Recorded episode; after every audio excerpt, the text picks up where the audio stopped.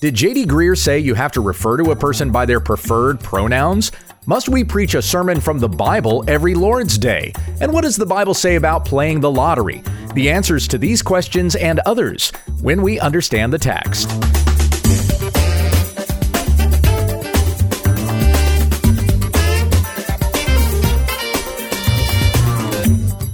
This is When We Understand the Text, a daily Bible study in the Word of Christ, that we may with confidence draw near to the throne of grace, to receive mercy and to find grace to help in time of need.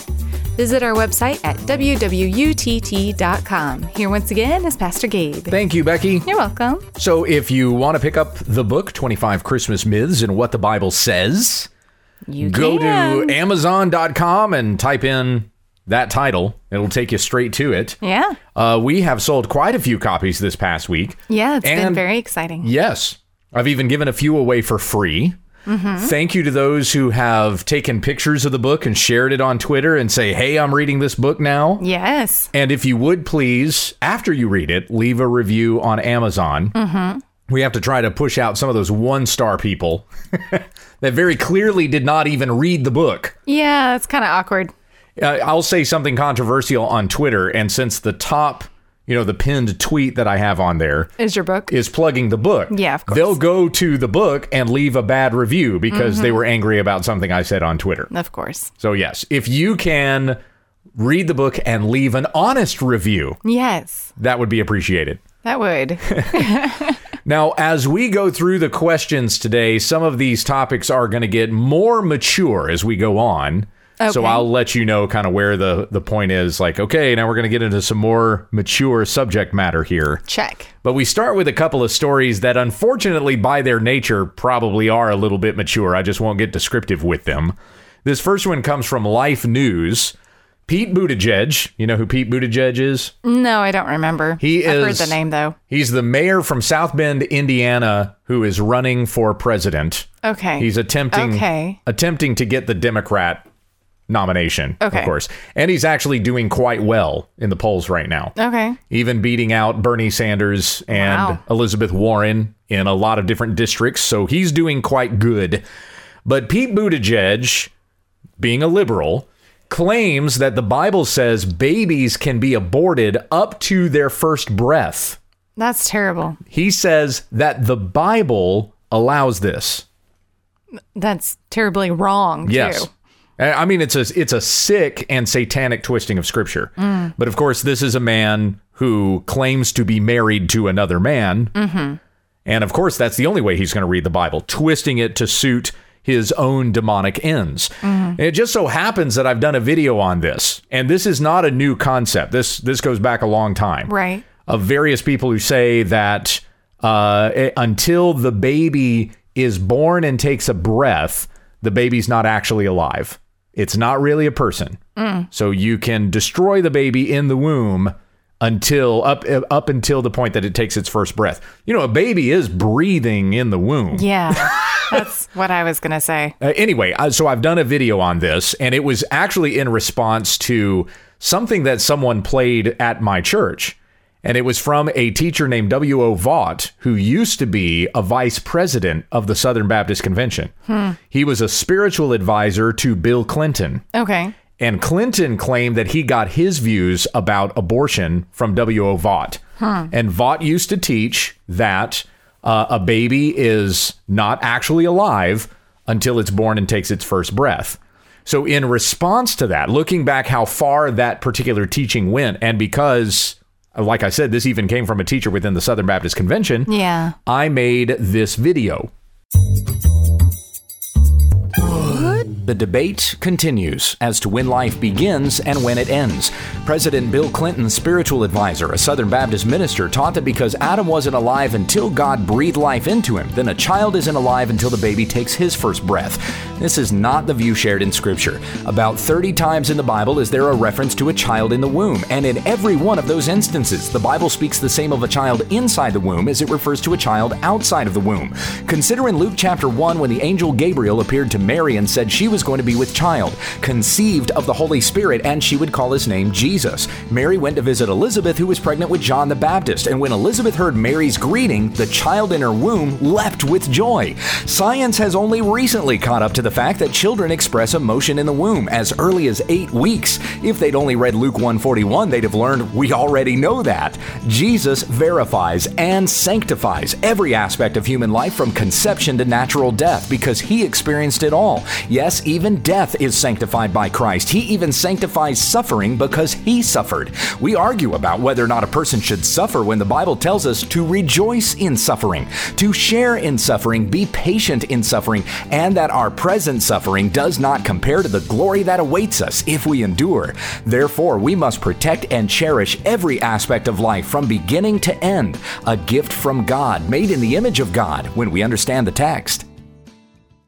So, in light of the statement that Pete Buttigieg made, you might have some folks that'll talk about that, or this might become a talking point Right, in yeah. certain circles. Uh, if you're looking for that particular video to answer some of these questions that people might be raising in light of this news story, Mm-hmm. go to YouTube and you type in WWUTT and Life Begins at Conception, and that Mm-hmm. Yeah. will that'll pull up that video for you. That'll be good. In fact, uh, that's a good way to search for what videos on YouTube. You just type in WWUTT and whatever word topic you're looking for, and you're probably going to find a video on it Yeah, likely. since we're nearing 300 videos. Yep. there's there's very few that um, people ask you about, and you're like, oh, I hadn't thought of that yet. Uh, yeah, and then there are some times when somebody will ask me about a video topic. Hey, could you do a video on this one? And I'll go, yeah, sure. And then I go to start working on the video. And then it looks familiar. Yes. I'm like, wait a minute. I already did one. I think I've covered this already. That's happened a couple of times when I've been working on the script. I've Mm-hmm. been writing the script and I'll go to save it and that title already exists in my save folder. Funny. I'm like, I'm typing up exactly the same title. I'm going, oh, I already did that one. well, there you go. So then I go back to the old script and I'll bring it up and go, yeah, that was, but I could say that better. Mm. And and I managed to morph that into a different video that kind of covers the same topic. Yeah. So Well, I mean that's good because they're only 90 seconds. yeah, right. So I mean, what can you cover in 90 seconds? well, quite a bit. but at the same time, it's usually just one topic. Yeah. So if it deviates from that any, then yeah. I remember G3, this was a couple of years ago, but I was talking with Phil Johnson and Justin Peters at the same time. You know, the two of Wow, them st- that's were fun. standing together talking, and they both were like, How do you do all of this in 90 seconds? Right? So I don't really think of that as being a skill, Yeah. but it was uh, my years I'm in too radio. wordy. Yeah, and, I know. And I know you don't get that here on the podcast very much, but I, I really am. I try to land the plane, but I like to explain myself very clearly. And so, yeah, I I think get that. quite wordy. I don't think you're really all that wordy. I You don't th- think so? No, I think that. I feel like I talk a lot. Maybe it's just because I repeat myself all day. to children who don't listen to you, is that? Yeah. Uh, I don't think that you um, that you talk a lot. I think that you have trouble finding what it is that you're going to say. yeah, that might be it. So it might seem it like takes a minute. Yeah, it takes it takes a little bit to get around to what you're actually trying. I always start at the end across. of my Oh, the- of my yeah, point, and then I right. work my way back. So that way, I don't know why I do that. Like my thought process is already finished the beginning part, so it just jumps to the end. Yeah, that's right. So yeah, because there's a few times she'll start in the middle of something. Yeah. Like we might even both be on the couch and reading. Uh Uh-huh. huh. And then she'll just say something, and I'm like, what are you talking about? yep. Like, why didn't you go with me? Come on. Weren't you Read reading my, mind? brain. Yes. Weren't you reading my mind before that finally came out? We usually have a good laugh over it. So if you feel like you talk too much, that's the reason why. I Hmm. don't, but you don't. okay. I say way more words than you do. Well, but by the time we actually get to sit down with each other, I have said so many words all day long. Well, that's the same with that I me. get all worded out. And that's what that's what they'll tell you in like those marriage courses. Yeah. They'll say, "Hey, be prepared when your husband gets home. He doesn't want to talk because he's Yep. been talking all That's day." me. It's actually quite the opposite for me because I'm usually alone at the church most of the time. Yes. Which which makes up for it because then I don't feel like I have to say something to carry on a conversation. Like all I get to do is, mm hmm, yeah. Yeah. And I'm completely content. And so are you. Yeah, It works out well. that's right. now, where were we? What were we talking about? Okay, uh, uh, other news story that I Yes, got here. Other news story. So this one is from Discern, and I'm not sure if you're aware, but uh, Adam Ford, who's the creator of, well, of course, Adam Ford Comics. Okay. Mm-hmm. But then he went on to create the Babylon Bee. Right. He sold the Babylon Bee. It's under different ownership, but uh, Adam Ford will say what the Babylon Bee is now is even way above and beyond what he imagined it being. So he's really proud of what it is, Hmm. Yeah, what it that's has awesome. become. Uh, Barnabas Piper, who's one of John Piper's sons, had made a comment on Twitter one time about how Adam Ford must be embarrassed by what um, Babylon B has become, and Adam Ford had to correct him and came right back and said, uh, "No, I'm really quite proud of what it is." Yeah. And the guys that are in possession of it now, including Kyle Mann, who's the editor, have taken the Babylon Bee and done even far They're more hilarious. than. No, it's terrific. Yeah. It's seriously like this is what the internet was made for the Babylon Bee. they really are kind of owning the net right now. But uh, Adam Ford has gone on to start other projects. And I know that he tried to do like a news aggregate at one point. I don't know if he's still doing that anymore, but it was something similar to the Drudge Report, where it's. He's not writing the news, but he's putting together a bunch of news stories from different okay. places he's finding on the web. yeah. Well, he has since started his own news site, Okay. and it's called Discern. okay. D I S R N. Oh, I have seen that. Yeah. Okay. Oh, I've shared a Floating bunch. around, right. yeah. I've shared a bunch of articles, uh, and I'll post articles from them on our church Facebook page, even. Okay. So this came from Discern. This is where I'm getting this particular headline.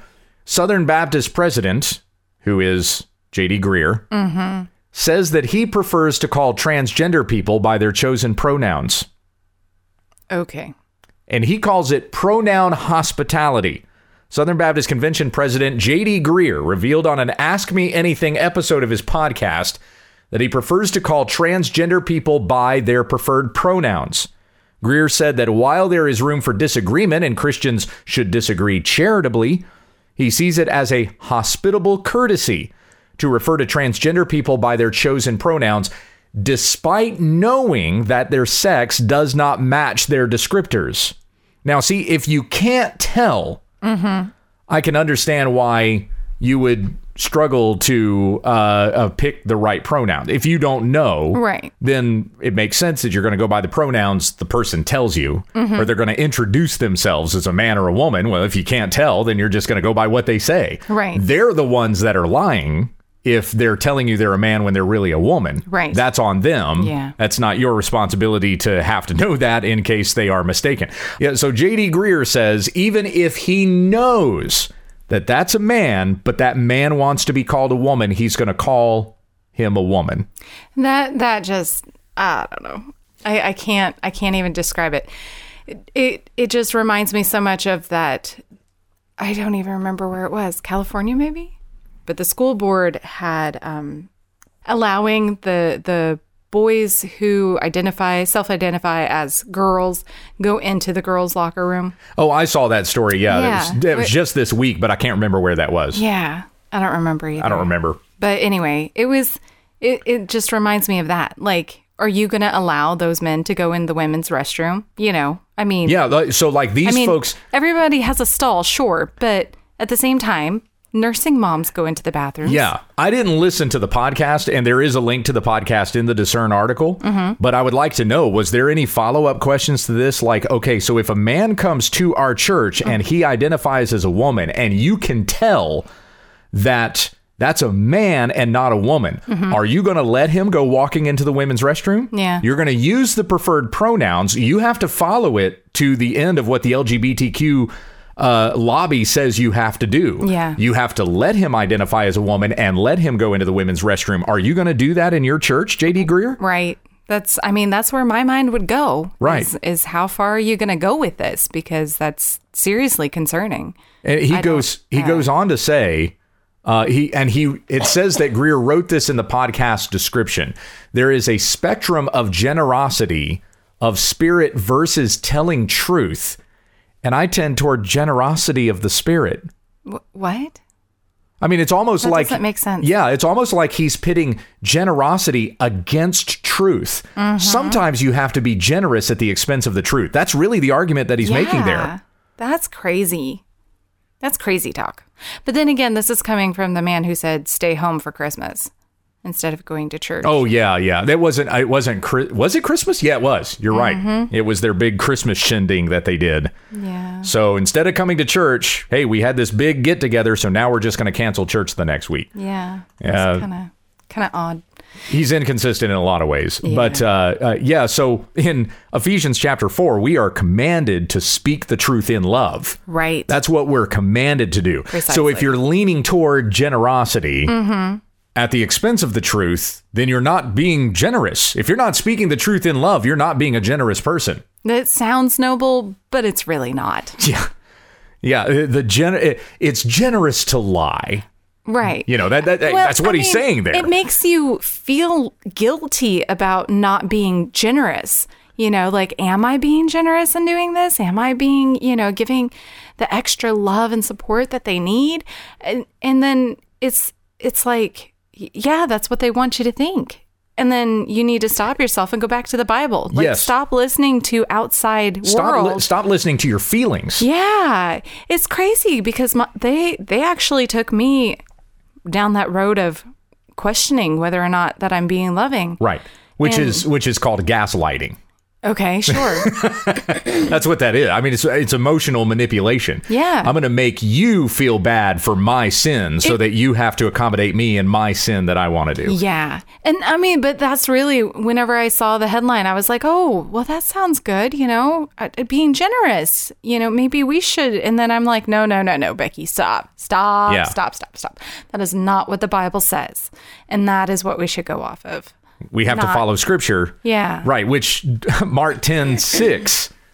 But from the beginning of creation, God made them male and female. Mm-hmm. And earlier this year, at the start of 2019, we've already heard how J.D. Greer twists Romans 1 Yeah. when he preached through it. I did a video on that. So this is very disappointing coming from the president of the Southern Baptist Convention. I cannot wait until he's out. Um, A- Albert Moeller is going to be the next nominee, according to H.B. Charles Jr., Okay. who is going to nominate Albert Moeller, Albert Moeller Jr., Yes. uh, to be to become the president of the Southern Baptist Convention in Orlando in 2020. I would like to see him run unopposed that would be nice. because who in the world could possibly beat Albert Moeller?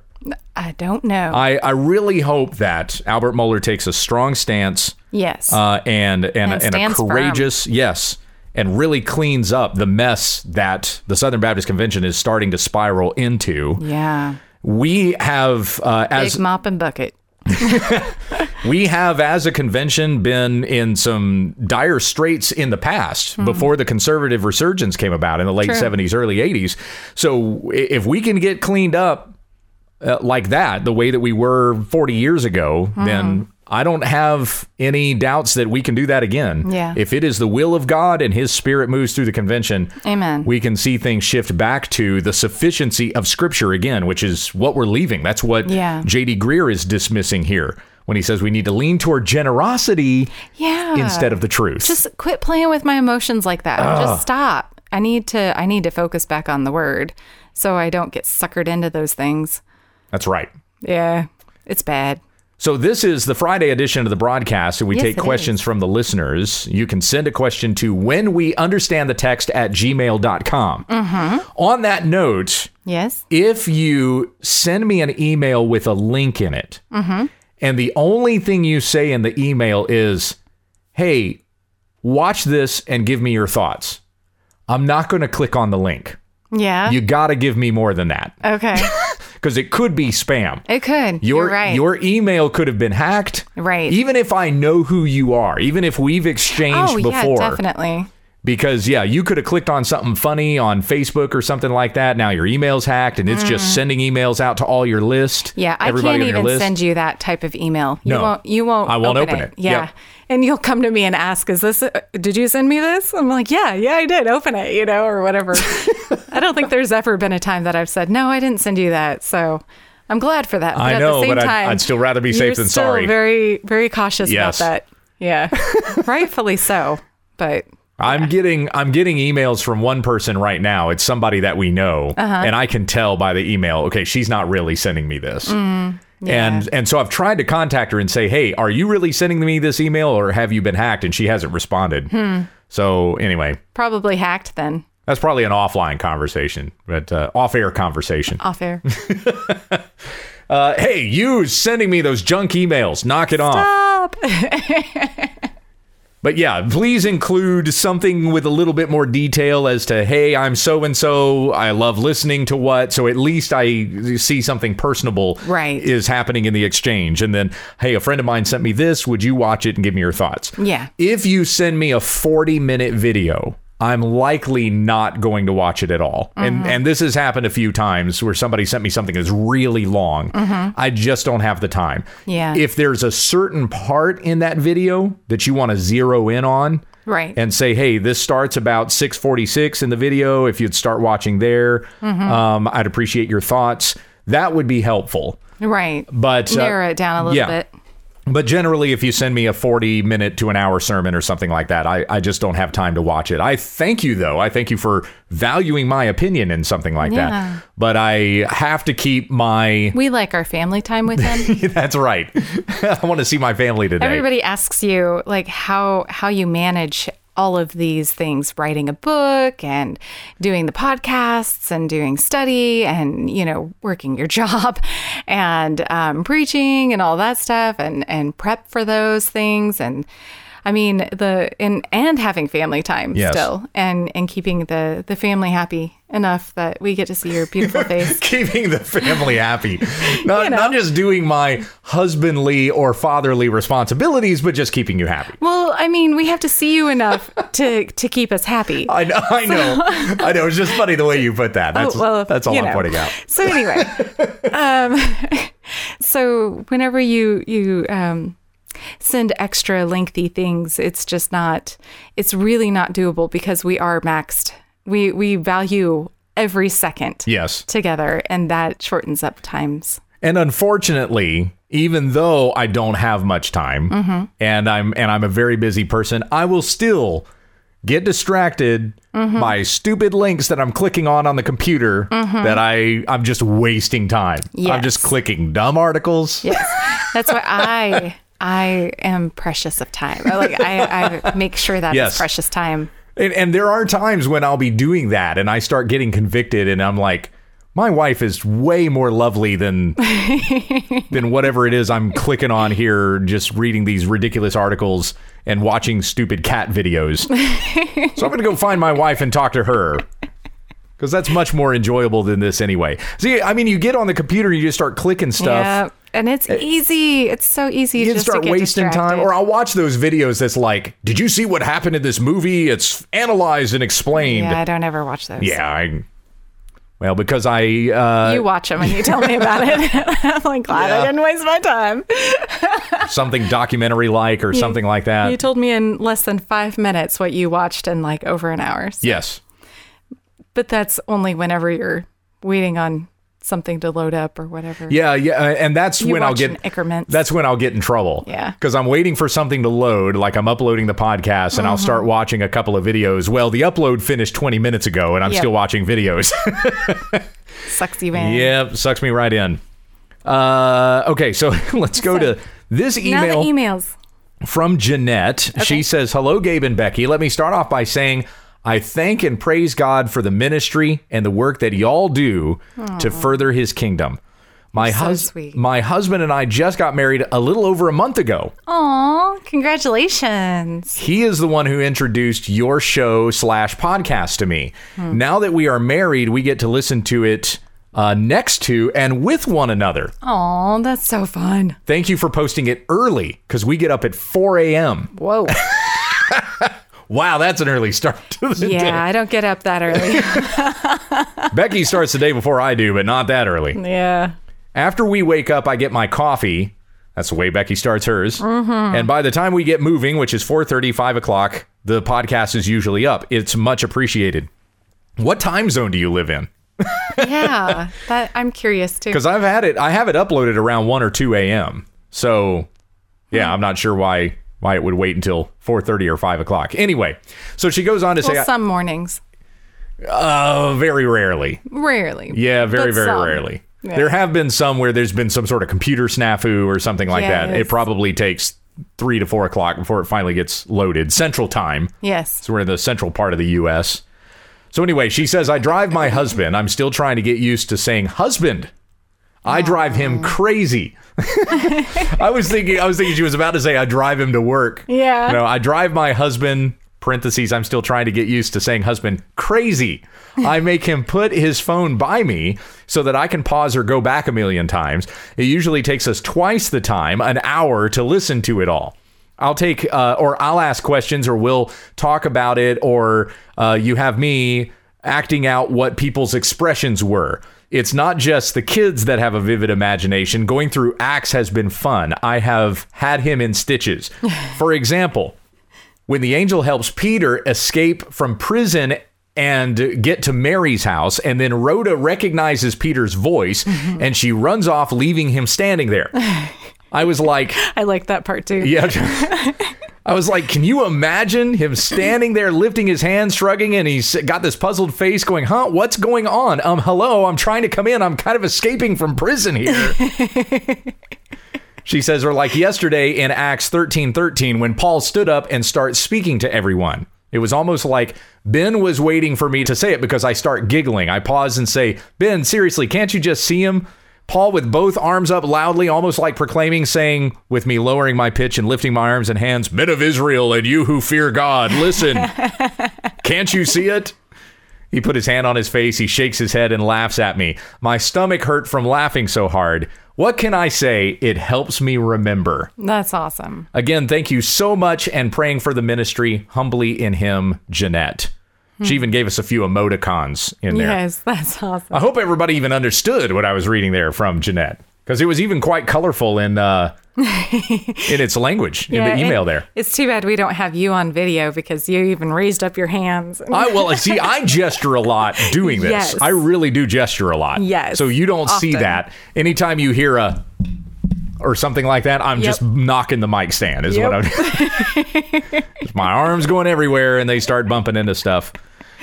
Uh, Becky uses motion and movement and actions to help the kids memorize as well. Mm-hmm. Yes. So as Jeanette says, it helps me remember. That's Yep. it is a good learning method. It is. You know, helps you remember. Yep, everybody learns differently. So some people have to write it out, some people have to read it, some people have to um, act it out, some do something while they're listening to it. You know, there's there's different things. Like I tell you to do a jumping jack when you take your allergy medicine in the evening so you remember that you did it. Right. yep. Jump up in the air. Yeah, because I get so tired by that hour. I'm like, She's like, Did I, take, it? Uh-huh. Yeah. I don't remember. I don't know, babe. I'm gonna be miserable tomorrow if I didn't. so you'll find out tomorrow. Oh, Yep. I didn't take my allergy medicine last night. yep. Anyway, that's awesome though. That's great. I love that you get such a kick out of it. This next one comes from Marco in Texas. Greetings, Pastor Gabe and Sister Becky. No. It's your friendly Texan Marco reaching out to you from Uvalde, Texas. How y'all doing? Anyways, my question for you is this Must there be a sermon for every Lord's Day? I recently had a discussion with a pastor about this subject when he chose not to have a sermon for his Sunday morning service and instead had a special guest speak on church membership. There was no Bible in any of the guest speaker's speech. Okay. I don't know how you talk about church membership and you don't even reference scripture on that. Yeah, that's kind of odd. So what what sort of lesson is this supposed to be if uh, i- if the the Bible's not there? Yeah. I mean, uh, is the church coming under submission of the holy word of God uh, regarding church membership, or is church membership one of those things where no, you, you know, we don't really need the Bible for this? Yeah, I I just That's I, that's am the way that still really confused. I know. That's the way that comes across. See, we don't really need to submit to the Bible on this subject. Yeah, you just need to do it. You just need to do it. Yeah. So would that be tradition over scripture? Probably. Yeah, that's almost Catholic. Yeah. So you're going to say uh, tradition trumps scripture in this Yeah. particular place. Uh, he goes on to say, I was taken aback by the act and had a conversation with the pastor of that church and informed him of my concern. His response was, Well, do we have to preach every Sunday? Okay. I believe the correct answer was an obvious yes. He didn't think so. I told him the scripture portrays the importance of preaching every Lord's day, and he told me I was being legalistic. Oh, wow. Yeah, and that's a very common response. Yeah, you go to it the is. scripture and you say, here's what the Bible says, and a person who doesn't want to submit to it will say, well, that's just legalism. I- I'm just um, blown away. So, yeah, Marco goes on. Am I wrong in thinking that it's biblical to have the word preached every Lord's day? Was I being legalistic? What does scripture say? Thank you both. And in the words of the Apostle Paul, the grace of the Lord Jesus Christ and the love of God and the fellowship of the Holy Spirit be with you. 2 Corinthians 13, 14. Well, Marco, you even brought us the word in your email. yeah, no joke. So do you think do you think that the word is important to preach every Sunday? But I tell you, people just get in our heads so easily to make a second guess, you know, because we're Yeah.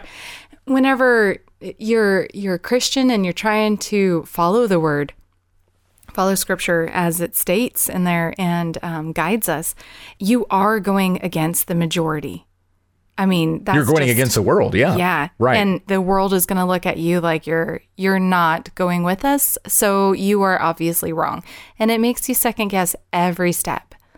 At least those that you're not 100% confident about. yes. So, Which is why the apostle Paul to the Galatians, Galatians 1, I think this is verse 10. Am I trying to please God or man? right. If I'm trying to please man, then I would not be a servant of Christ. Right. So we must remember that uh, we fall on the word of God Mm. before we fall on the opinion of man. Right. And we must test every opinion and every uh, everything that would be raised up against the knowledge of God. We must destroy with the word of God. Mm-hmm. That's that's actually the instruction in 2 Corinthians chapter 10. Yeah. That the word of God has the power to destroy strongholds Mm. and every lofty opinion that's raised against the knowledge of God. So, Marco, when you bring this to your pastor, you did this the right way. You Exactly. you brought the word of God to him and say and pointed out to him. I'd be curious to what scripture you used, but yeah, you bring the word of God into this situation. The apostle Paul says to Timothy, 2 Timothy four one, I charge you in the presence of God and of Christ Jesus who is to judge the living and the dead, and by his appearing and his kingdom, preach the word. Be ready in season and out of season. Reprove, rebuke, and exhort with complete patience and teaching. For the time is coming when people will not endure sound teaching, but having itching ears, they will accumulate for themselves teachers to suit their own passions, and will turn away from listening to the truth and wander off into myths. And and this is exactly what we were talking about with J.D. Greer a moment ago. Yeah. It's like, I'm going to err on the side of generosity rather than the side of Yeah. truth. They turn away from listening to the truth and they wander off into myths. As for you, always be sober minded, endure suffering, do the work of an evangelist, which is another way of saying preach the word. Mm-hmm. And fulfill your ministry. So, do you think there, with Paul talking to Timothy, who he had sent to Ephesus to be a pastor there in Ephesus, do you think it's necessary to preach the word every Sunday? Absolutely. I think you're wasting your Lord's day if you're not preaching the Lord's word I know. on a Sunday. Man, I just I ugh. I mean, if he needs a break, okay. Let him sit in the Go pew. on a sabbatical. and and have somebody fill in the pulpit that actually will preach, you know? yeah. But Yeah. to not even bring in any Bible references. That's that's And this is this is the apostle Paul who remember when he went to the church in Corinth, when you read about this in the book of Acts, he brought them the full counsel of God and when the Jews there in the synagogue in Corinth, did I say the church in Corinth? It was the synagogue in Corinth that he went to. okay. And uh, because this was before, he then took it to the Gentiles, and then those who believed the gospel became the church. But as he's preaching there in the synagogue, he brings the full counsel of God. They rejected it, they would not listen to him. Right. So he shakes his garments and says that he's free of them, and your blood is on your own heads because I gave you the full counsel of God. From now on, I'm going to the Gentiles. So then he went out and preached to the Gentiles.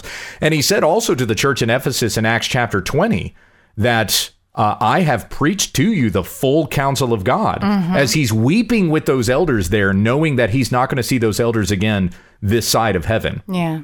He says that I've preached to you the full counsel of God and gives them warning and exhortation. And see, there was an example there of me knocking something Yep. on the desk. So I'm gesturing the whole time I'm talking about this. But yeah, Paul brought the word. He preached all the time. Lord's Day, Mm-hmm. anytime. There was nothing lacking in the stuff that he preached. Right. He brought the full counsel of God. Amen. Yes, every Lord's Day. Yes, bring the word. Yes. It's the Lord's Day. Preach the Lord's word. And and because I mean it is so important because they are I mean you're sending them the congregation back out into the world to face Yeah. the I mean everything that we face every day and not equipped with the sword of the spirit you should have been teaching to Oh them on my Sunday. goodness, This is like this is very troubling to me. Marco, you got us all worked up. I will pray for you. Yes. I hope that was just like a church you were visiting. I think it's courageous of you to have gone to your pastor and you take the scripture to him and you show him that a- and don't stop. Yeah, don't don't stop. Hopefully he will be convicted over this and he will change his mind and and he will apologize and Mm. he'll realize I I wasted that Lord's day. Right. You might as well do what JD Greer was doing and just not have church on Sunday if you're not even going to preach the word. No joke. Um, but but do it in in patience and and um, Of gentleness. course. Absolutely. Don't don't get as overwhelmed as I am right now. First Peter 3:15 Always be ready to give an answer for the hope that lies within you. But do this with gentleness and respect. right. So we must be respectful and non-combative. Right. And comba- and when I say combative, I mean in the in the earthly way that we might yell at one another or Mm-hmm. Right. you know get in a fight. We're certainly combative in the sense that we're bringing the sword of the spirit, which is God's Definitely. word Yes. which, according to the book of Hebrews, has the power to pierce the human soul, discern the thoughts and intentions of the heart, and convict the person who has done what is contrary to what the word has said. Right. Next question. This comes from Matt. He says, Hello, Pastor Gabe and Mrs. Hughes. Keep up the hard work. Your labors are doing good. I'm sure of it. My question is about buying lotto tickets. Uh-oh. I had a debate with some family members of mine recently, and I stood all alone saying that even buying lotto tickets and scratching them off is sinful. Am I wrong to be so rigid? Is there any room for charity, or is this black and white? I see in scripture that we get money by working for it through labor or by a gift or an inheritance. Can playing the lotto or buying a scratch off ticket ever so often be considered just playing a game? Thanks so much for reading and have a great day. That always makes me think of this question because I've heard it before, um, but it always makes me think of the um, the the three that had money. What did they do with it? One buried it. One invested it. Yes. And one. Um, Yeah, the parable of the talents. yeah, that's it. And and so that's what it reminds me of all the time. And and you know what is what is lotto tickets? It's basically burying your money. Yeah. So did he get in trouble for that? Yes, he yeah, did. oh, yes, he did. Big time. That's right. The guy that uh, did not uh, um, invest the money or use the money to become fruitful and multiply, essentially, is kind of the, the direction of the parable there. Mm-hmm. Yeah. And since he just buried the money so that nothing would happen to it, he squandered what the master had given to him. Right. And the master took that from him and gave him to the one who had the most talents. Yep. Yeah, you're squandering. Yeah. I can't come up with a better word. You're playing you're playing a game of chance. And Yeah. and furthermore, the way that the lottery is designed, it is designed to, to take have you lose. Well, of course that. Sorry. Yeah. I didn't mean to take your The house always wins, Yes. but it is designed to take advantage of those who are basically lower class. It is designed to take advantage of the poor Hmm. Yeah. because it has this promise of this get rich quick scheme. Yeah. And those who are of the lower income bracket are usually the ones that play the lottery. So it's taking from the poor. Mm-hmm. Right. And when you play the lottery and support that that state sanctioned gambling Mm. is really what it is, Mm-hmm. then you are likewise taking advantage of the poor. Mm. If you were to win, like you're maybe middle class or something like that, you Yeah. win the lottery. Whose money was that? Whose money was it? Right. Right. I mean, it was the states. The people gave it to the state, Right. But you are, uh, you are taking, encouraging yeah, because somebody won the lottery. So Right. that gets everybody excited about, oh, I could be the next to win the lottery. yes. Yeah. So there's nothing in Scripture that explicitly says don't play the lottery, uh, but we do have instructions uh, in Scripture that would definitely warn us away from playing such games of chance and investing our money in those things. Which, like you said, it's just bearing your talents. It's worse than that. You're just throwing the money away. Yeah. So Mark 4:19 the cares of the world and the deceitfulness of riches and the desires for other things enter in and choke the word and it proves to be unfruitful Ouch. in Jesus' parable of the sower in Mark 4:19. And we were just in Mark 10 a moment ago. So in verse 25, it is easier for a camel to go through the eye of a needle than for a rich person to enter the kingdom of God. Yeah. The apostle Paul gives warnings in 1 Timothy 6:10 that those who desire riches fall into a snare. He doesn't say that it's wrong to be rich. It's not a sin to be rich, Right. but for you to desire riches will cause you to fall into a snare. You will love the things of this world rather than the things of God. And that's just the desire for it. Right. Can even a poor person desire riches? Oh, yeah. Oh yeah, absolutely. And a rich person can desire riches. And then a too. rich person can desire riches. Yeah. Uh, Albert Moeller speaking on the briefing, I think this was last week, where he talked about Michael Bloomberg, who's just entered the race for president Mm-hmm. in the Democrat Party. Um, he is listed in the top 10 richest men in the world. on the Oh, wow. Oh, Forbes list, I think he's number nine, Okay. number eight or nine, or something like that. But he was talking about even those who are immensely rich, who are billionaires, Mm-hmm. which Michael Bloomberg is, uh, they are not satisfied with the billions that they have. Right. They still need billions more. Yes. And there's that venture to become even higher on the Forbes wealthy list than just number eight or nine. That's just crazy to me. But at the same time, I mean, I, I understand striving for more, you know. I struggle with that too.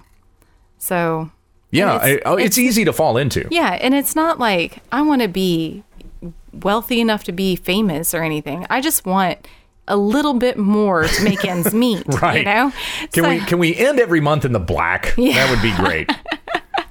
So, um, and I'm not, I'm not one to complain um, about that. Now, weather, on the other hand, I complain Well, about yeah, quite a bit. but- Sometimes, sometimes not ending in the black is our own fault. You know, right? it's, exactly. it's not uh, not that we don't uh, have the money. We Yes. just didn't handle the month right. Was Yeah. what we did. But yeah, you. So it's easy to fall into that. You know, if I could just have a little bit more, Yes. then I would be Yes. satisfied. Yes. But be convicted in those moments. I do. I am. I am convicted in that of am I being content where I'm at? Yeah. And am I showing um, enough thankfulness and gratefulness of what the Lord has given us? yes. You know, and am I being, um, am I dealing with what we do have well and taking care of that? Or are we just surrounded by stuff? Yeah. There's there's the old It adage. does convict me. yeah. There's the Yeah. old adage: the more stuff you own, the more your stuff owns you. Yes. Yeah. Definitely. So when the apostle Paul uh, was talking in Philippians chapter 4, Mm. I can do all things through him who strengthens me. Philippians 4:13. Mm-hmm. right. What he was talking about there was not winning a marathon or winning an NBA championship or Aw, something like that. really? Yep, I'm sorry. Man. It's not if you just believe hard enough then you'll win. You'll be a winner. Then it's not going to help me through my walk tomorrow, huh? What that means is that I know how to be brought low and I know how to abound. In any and every circumstance, I have learned the secret of facing plenty and hunger, abundance and need.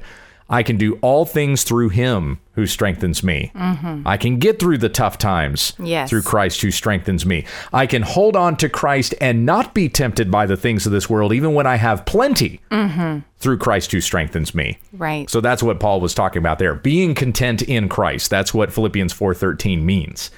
Next question comes from Eric in North Carolina, and this is the point where I said things are going to start to gradually get more adult. Okay. We may not even get to some of these later questions. We just have about a dozen minutes left here or something. But uh, Eric in North Carolina says, Gabriel, I've listened to a lot of your podcast and I appreciate the depth you bring about the Word of God, which is why I'm sending you this message. You did a series of questions on divorce, which was very insightful. However, I believe there's one thing the church does not address about divorce and leadership that I'd like for you to expound upon. In the US, the laws make it easy for someone to get a divorce apart from infidelity. So if a man and a woman are lost and without Jesus, their divorce is legal in the sense because of the laws that are in place. Then said man gets converted and receives Christ as his Lord and Savior, and he has already remarried. How is it that his past divorce, uh, his past divorce pre conversion, is held against him by the local body if he believes that he is being called by God to be a leader of God's people. I look forward to your insight on this. So there are some churches, and this is very common within the Southern Baptist circles that we're in as well. Yeah. If you have been divorced at all in your past and then remarried, it doesn't matter if you weren't a Christian when you got divorced. You now, in their eyes, and based on the way that they understand scripture, you now have two wives Right. because you divorced your first wife and married another wife. So now, because you have two wives, you're unqualified for the pastorate according to the qualifications for eldership that we have in 1 Timothy 3 1 through 7, because it says you must be the husband of one wife. So that's the way that they interpret that. I'm going to tell you, Eric, and anybody else that would be curious about this particular subject, you just have to understand that's something you're going to run into Right. and and you have to submit to that like if a church is going to say to you we're not going to hire you as pastor because you're previously divorced and remar- and now you're remarried doesn't matter that this happened before you became a christian you're just going to have to accept that Uh, i would say not to be combative over that uh, don't argue and don't fight over it just okay thank you for the opportunity thank Yeah. you for talking with me about it and if you still feel so led to be a pastor which by the way i don't think it's a decision that you should make on your own Mm-hmm. i think you should have a church behind you as you venture into that Okay. or taking seminary getting advice and counsel from those seminary professors Right. things of that nature there are I, I would say that there are some instances even that if a person is previously married i would not hire them as a pastor either like for example if you're still paying alimony or child support I probably wouldn't bring you on staff. And it's because your interests are divided. Plus, the, of the qualifications for elders in 1 Timothy 1, or sorry, 1 Timothy 3, 1 through 7, it says he must also be thought of well by outsiders. Well, if an outsider sees a pastor paying alimony and child support, they don't care what the backstory is. Yeah. It just looks to them like, what? You got a pastor who's been unfaithful to their spouse and to their kids, and you've got this guy uh, uh, working for your church. In those kinds of instances, I would say that you that it's probably best that you don't become a pastor. Still, other ways that you can minister. You can go out with the church and lead their evangelism ministry and go share the gospel downtown. Yeah. There's still things like that that you can do, but as far as holding the office of pastor, yeah, you have to understand that there are going to be some limitations. Yeah. And I think those limitations are And rightly set. consequences. Right. Yeah. And I- and I think that it's right that we scrutinize those things and not just have this blanket acceptance of like, oh well, it doesn't matter. You can still come and be a pastor because all that happened Yeah. before you got married. All those things need to be tested. Mm-hmm. And like we've talked about regarding these things concerning divorce before, Each shi- situation is um, different. Yes. And and needs to be addressed as such. yeah, you need to take it on a case by case basis. There we go. Yeah. So thank you for your question, Eric. I'm going to do one more here, and then I think I'm going to have to save the next question until another week. This is from Allison. Hello, Pastor Gabe and Becky. First, let me say how blessed I am by your podcast and the What videos. I so appreciate how you are faithful to the text and how you both obviously desire to honor the Lord. Smiley face. I have a question that has come up with some people that I know. Pastor Gabe, you did a blog post recently on the supposed rape of Bathsheba by King David. I agree with your assessment in that post. Unfortunately, this woman I know has stated that Abram raped Hagar. Then I heard, uh, and when I heard that said, I was floored. I know this is wrong. I went to her about her comment a few days later and explained why I thought what I thought. I also asked her where she got this understanding from Scripture, and she seemed to boil it down to this A, Hagar was a slave. B, therefore she had no choice. Therefore, C, she was raped. So Abraham and Sarah were given this promise by God that I'm going to give you a son. Sarah knows she's beyond childbearing years. So she brings her slave, Hagar, to Abraham to sleep with her and have a son with her. And we know that the son that resulted from that union was Ishmael.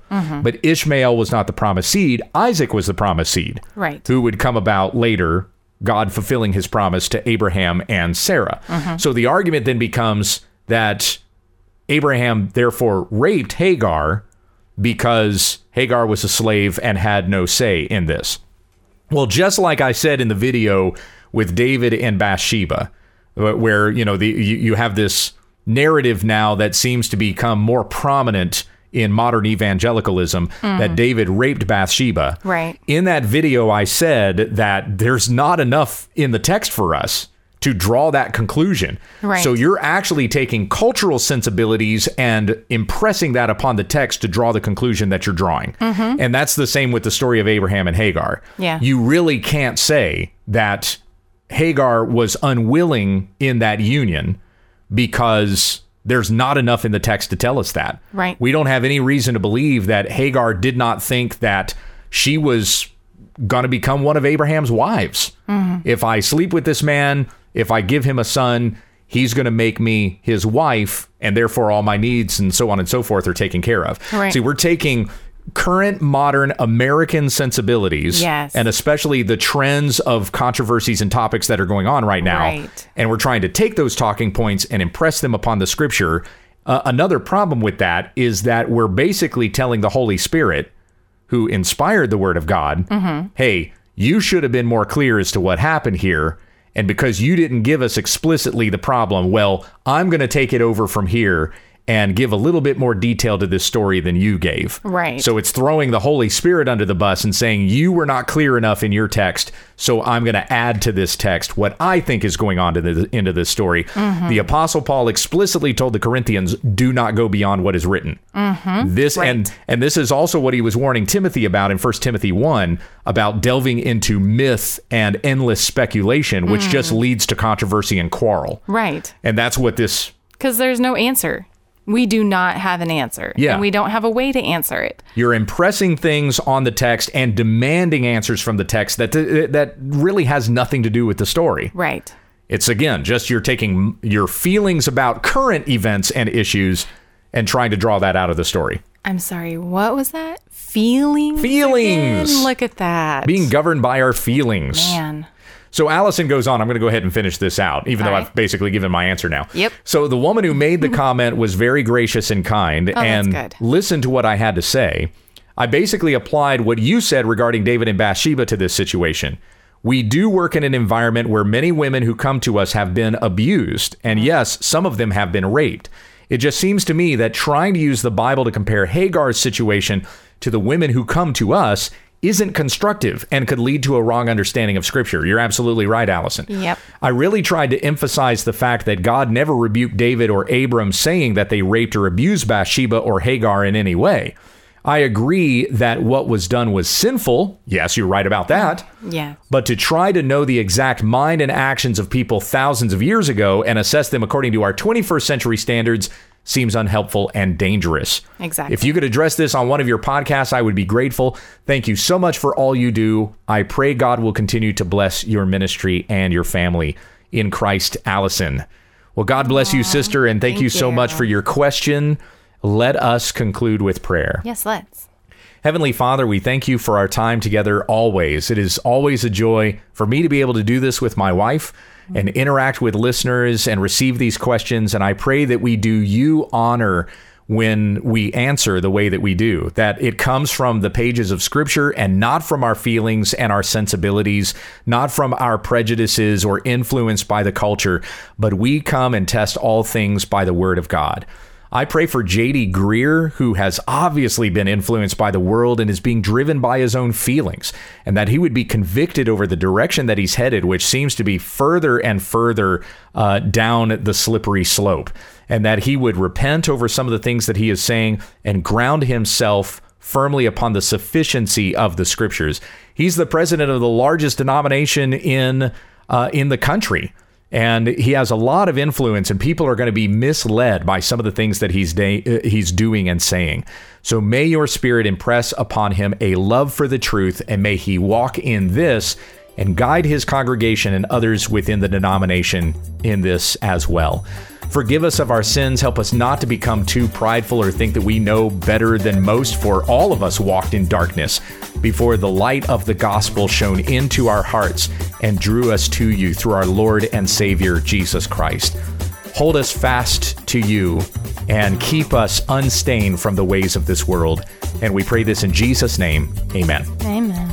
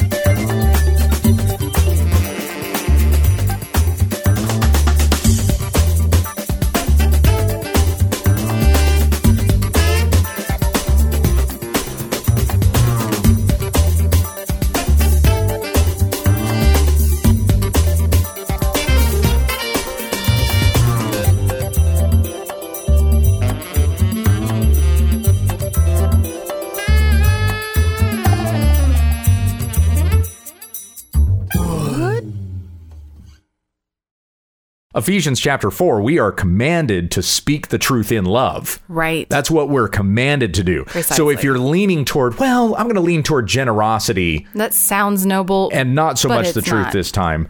Yeah. It sounded like a vibrating phone. Didn't that sound like yeah, I maybe- did. Yeah. I thought it was yours, and when it wasn't, think I, it looked was- over at I mine, and bet it's you it not was a mine either. truck on the interstate. Yeah, probably. Revving. Anyway, All right. I don't know where I was. okay, going back, find out where I messed up.